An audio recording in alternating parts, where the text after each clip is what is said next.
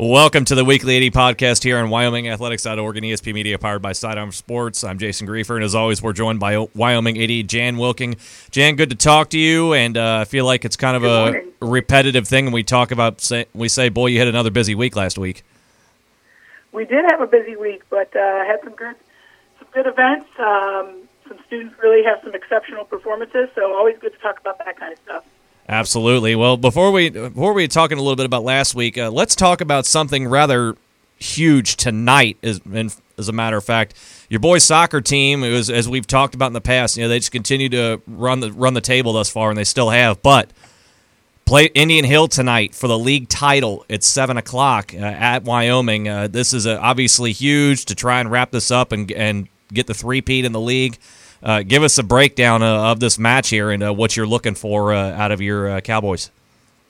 Well, I think it's going to be a great a great game for sure. Um, I know Coach Jones is is excited for it. I know the student athletes are excited for it and prepared to for this moment. To be honest, I don't think if you would have asked any people around the city, hey, would Wyoming be sitting at 15 and 0 and playing for a league championship on the last game of the year. Uh, what are the chances of that? I don't know that many people would have given us a, a great shot, but I'll tell you, Coach Jones and, and the student athletes have really elevated what they do and prepared each for each game. And man, they're ready to go tonight for sure. One of the guys I, w- I want to give a I want to get your thoughts on here, and a guy and one of the guys who you know, maybe not necessarily get all the credit because obviously, you know, we talk about all the time about how you, you score so many goals and you're just putting up you know, points left and right. But you got a pretty darn good goalkeeper in Austin Stoden, just allowed three goals in the season and 74 saves. Uh, he's been spectacular. He is. He's had an amazing season, and he's actually had an amazing couple seasons. So I think we've kind of started to take him for granted. But you know, dating back even to the very first game of the year when we're at Walnut, it's a 1-0 game they have a PK, and he just makes an amazing save. I mean, that kind of set the tone for the entire season for what he was going to do, and and what a standout year he's had. I've seen him do some some amazing things uh, on that soccer field to prevent balls from getting to the back of that net. So, um, yes, he's amazing. Well, on, on, so they've got a, a league title game tonight. Uh, the girls, they've got the league championship possibly in front of them on Thursday, and it's of course right against Indian Hill again. And this is number one and number two uh, in the in the league and in the area, as a matter of fact. Yeah, uh, surprising, surprising uh, falling to Taylor this past week for your squad, but nevertheless, you've still got everything right in front of them. Coming off of that result against Taylor last week, how focused do you think the ladies are moving into Thursday, knowing they've got a chance to uh, get the league title again? Well, I think they'll be even more focused. I think sometimes, um, you know, as a student athlete, it's hard. It's homecoming week. Not to, you know, the last thing I want to do is make excuses. Um, Taylor is a good team. They they played a good match. It was at their place, uh, but I think that will allow us to laser lock into what our business is on Thursday. Um, last year, we um, we scored a goal. I think in the first minute or so of that match, and were able to hold on to defeat um, defeat Indian Hill and, and score the league championship. And I know they'll be they'll be ready for us for sure, and I have no doubt that that our young ladies will be ready to go when they step off the off the bus on Drake Road. So exciting times on the pitch for both the boys and girls, and a best of luck to them uh, this week. Uh, going back to uh, last week, uh, girls golf finishing up, finished third third at the district, just missing advancing by four shots behind Alter. Boy, what a great season! The boys also finished up at the districts as well. Uh, tough break there. The girls weren't able to move through but uh, still a fantastic season nevertheless. And and not just a fantastic season for the girls, but you know I reminded them when when we when the scores were all posted four years ago. This group started as freshmen, and we were so excited out at Hamilton Elks when we made districts as a team. You know that was kind of their goal, and to be sitting at Pipestone and be uh, really deflated that they didn't make state only by four strokes speaks to how far they've brought this program um, along. And Coach Sheehan, certainly when you have students like Victory Lee, when you have students like Annabelle Walton, um, Samara, Sophia Doolin, I mean, they're just going to keep um, elevating the program. So we're excited uh, for what, what the Doolins bring back next year and, and the students that join them. And certainly on the boys' side, um, I know they were disappointed, especially after posting the scores they did on the front, front nine.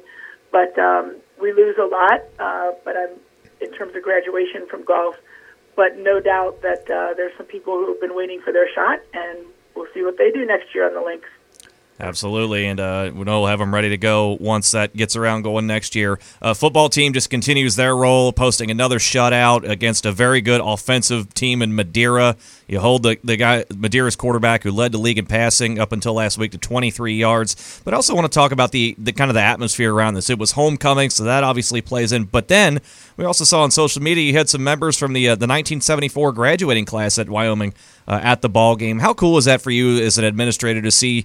Uh, people who graduated from back in the in the mid '70s to come back and still support your athletic programs? It's it's fantastic. Um, you know, it being homecoming week, certainly it was crazy around here in a great way. Uh, if you're a student, it's kind of the things that you remember going back to all of our all of our high school days. The community support that um, the that the teams here have is it's second to none. I've been other places, and when you have everybody rowing in the same direction, believing in what you're doing, um, willing to buy into what you're doing, um, it really gets things moving in the right direction. And, and that's kind of what we have going on. Certainly, um, it culminates at events like like homecoming when you have 200 kids singing the national anthem and another 70 kids in the band playing at halftime. I mean, it, it's really a community event. How much does that do for the student athletes? Not maybe not so just football, but other sports when they see uh, folks, maybe athletes or non athletes from years gone by who they would have no connection to the current kids come back.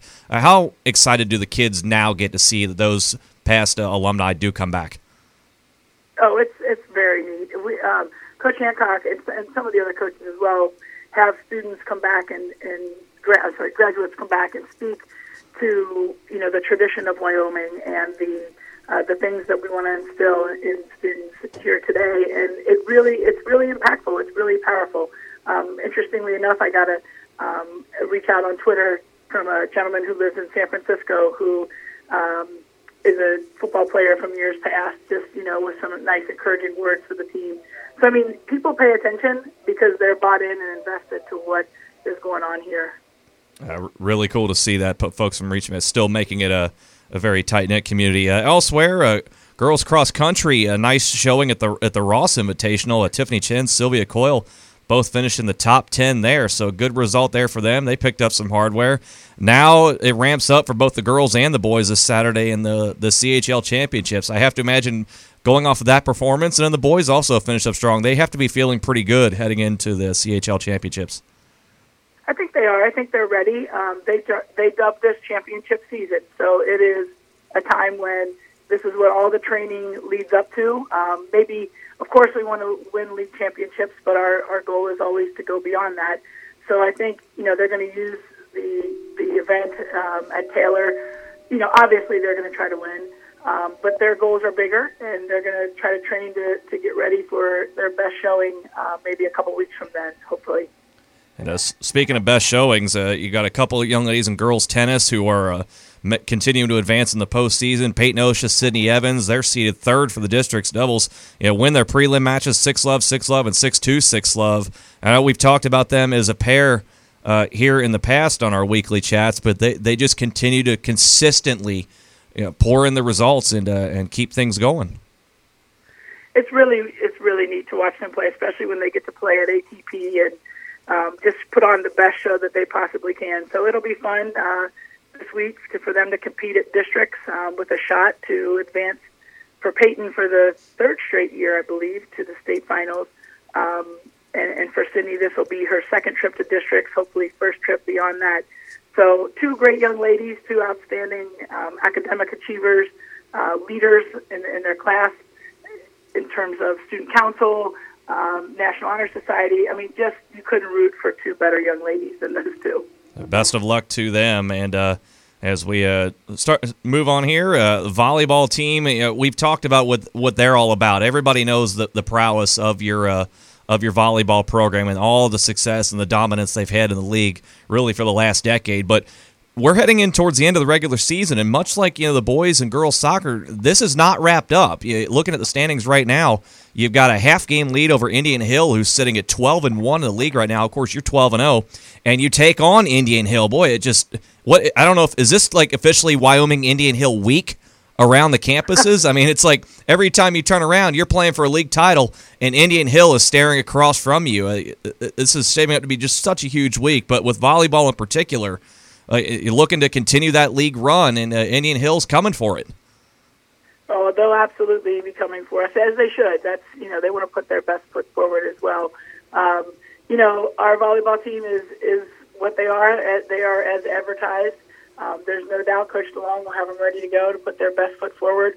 But I don't think today they're thinking much about Indian Hill. They still have a pretty formidable Taylor team um, to get over the hump before they head out to uh, the other side of town. So um, volleyball just keeps rolling. They got their tournament draw this past on Sunday. I think they like what they saw. So um, we'll see. We'll just keep trucking along with volleyball for sure. Yeah, the, the sectional draw has been announced, and uh, we'll talk a little bit more about that uh, next week. One other thing I do want to talk about here before we uh, wrap up our, our, weekly chat here, starting to see some things as far as I- improvements around the campus and around the area to make things better for your student athletes. And one of those things that's been talked about and featured on social media is this new project referred to as the Wyoming Champion Center. We've seen a lot about that in various social media th- platforms. Uh, talk a little bit about that, what that's all about, and uh, how the Wyoming community can help make this happen.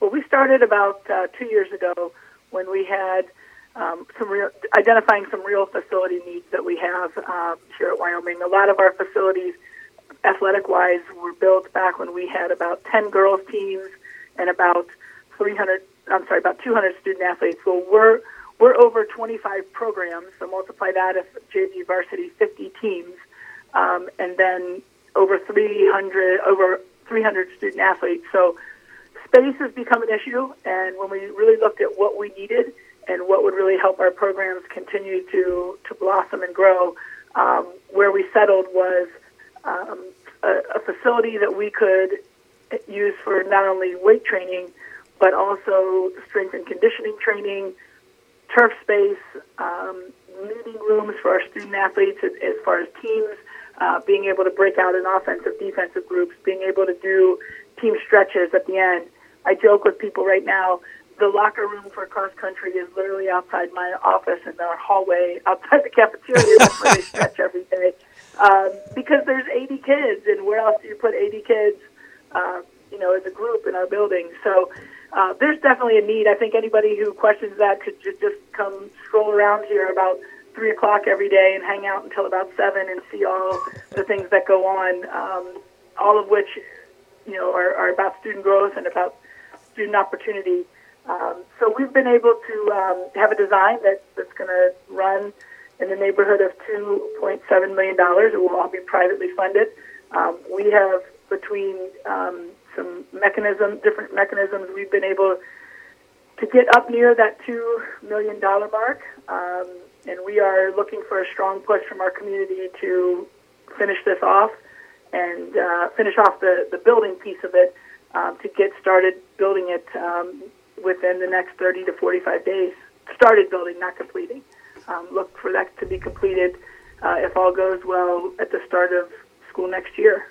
Absolutely, and a best best way to get it done is right before the, the following school year starts. If you want any more, more information about that, uh, to everyone out there listening, go to wyomingschoolfoundation.org. Again, wyomingschoolfoundation.org if you want to help make this champion center become a reality. Uh, Jan, great to talk to you once again this week, and uh, hopefully we'll be talking next week with uh, both your soccer teams and your volleyball team claiming uh, league titles. Well, that would be great. Either way, we're going to talk, but hopefully Absolutely. we're talking about it. Absolutely. So have a great week. Absolutely. Thank you so much. That is Athletic Director Jan Wilking here on WyomingAthletics.org and the Weekly AD podcast here on ESP Media, powered by Sidearm Sports.